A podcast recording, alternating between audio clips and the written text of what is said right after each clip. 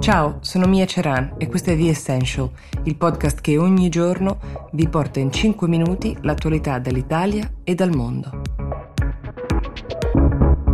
Ripartiamo dal Libano, perché è lì che ci siamo fermati ieri sera a quell'esplosione, quelle due esplosioni. Questo sappiamo che ad ora hanno causato oltre un centinaio di morti, oltre 4.000 feriti, 300.000 sfollati. Le esplosioni sono state così forti dalla zona del porto, sono state avvertite non solo in tutta la città perché ne hanno distrutto una buona parte, ma addirittura fino a Cipro, stiamo parlando di 240 km di distanza. Erano esplosioni causate da 2750 tonnellate di nitrato di ammonio, che è un composto che si usa anche come fertilizzante, ma soprattutto come esplosivo, è il più usato in assoluto negli attentati.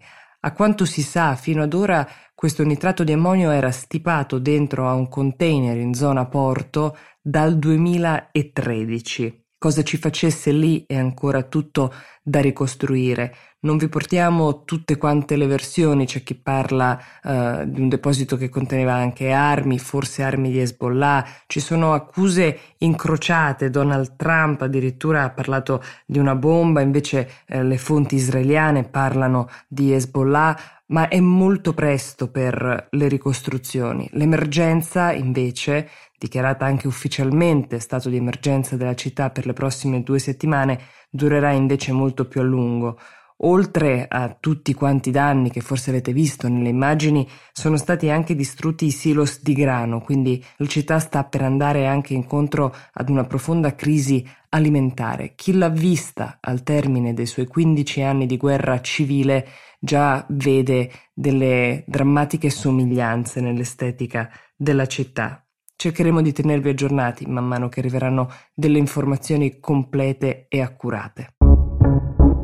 Cambiamo continente, arriviamo però ad un altro stranissimo deposito. Siamo in Brasile, questa notizia l'ha scovata la CNN che ha avuto prova di 2 milioni di dosi di idrossiclorochina, che sarebbe il discusso farmaco che uh, Trump ha caldeggiato prima, ma anche il presidente uh, brasiliano Bolsonaro ha sostenuto di aver usato anche lui stesso per curare l'infezione uh, di due settimane causata dal, dal Covid. Ecco, queste dosi di questo farmaco sono state donate al Brasile dagli Stati Uniti, dal presidente Trump in particolare.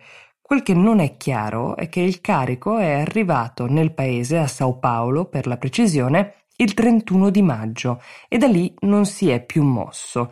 Ci sono diverse tesi. Intanto la comunità scientifica in generale da diverse settimane sta pubblicando degli studi che dimostrano l'inutilità dell'idrossiclorochina per curare il Covid e in alcuni casi addirittura degli effetti dannosi. Verrebbe da dire che ci possa essere stato un ripensamento da parte di Bolsonaro, ma qualche voce invece parla di dosi di farmaco da 400 mg, ovvero molto superiori a quelle che servono per poter essere impiegate e per questa ragione forse si è in attesa di trovare un modo economico che economico poi non è, di tagliarle e di poterle suddividere. Qualcuno invece dice che la voce si è sparsa anche tra i medici brasiliani che si stanno rifiutando di impiegare l'uso di questo farmaco per curare il Covid e che invece sono pronti a richiedere a gran voce a chiunque voglia aiutare, come gli Stati Uniti secondo quel che dicono, invece l'uso di altri farmaci e la spedizione di altro materiale medico sicuramente molto più necessario. Volevamo chiudere la puntata di oggi con una notizia che non parlasse di un disastro paragonabile a quello del Libano o del Covid per una volta.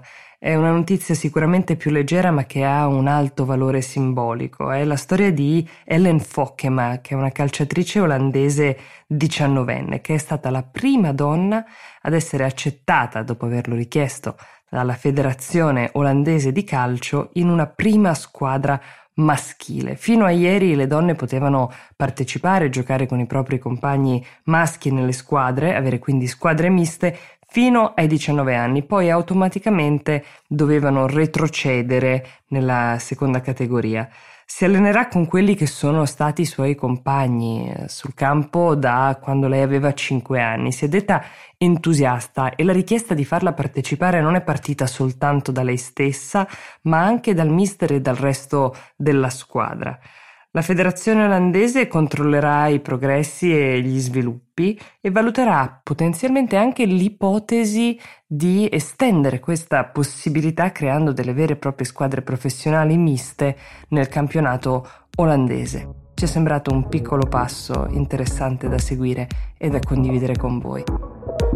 Buona giornata, The Essential vi dà appuntamento a domani.